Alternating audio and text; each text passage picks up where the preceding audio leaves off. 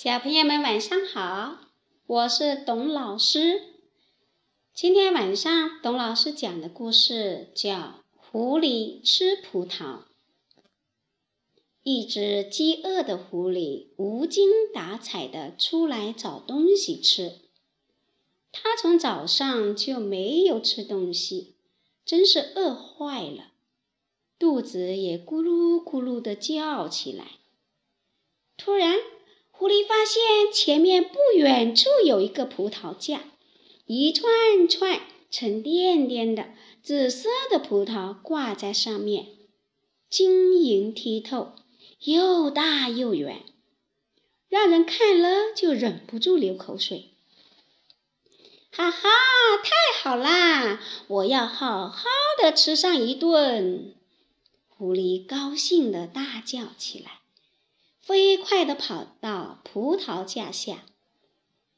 可是狐狸发现自己高兴得太早了，葡萄架实在太高了，它根本就够不着上面的葡萄，这可怎么办呢？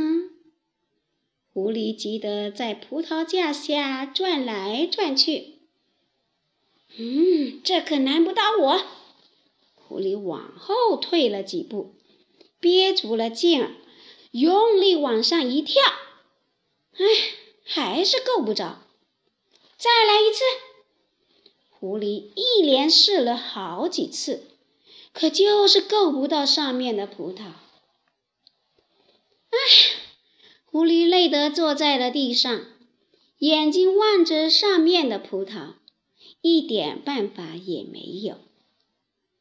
这时，一只山羊路过这里，它对狐狸说：“狐狸先生，你在干什么呀？”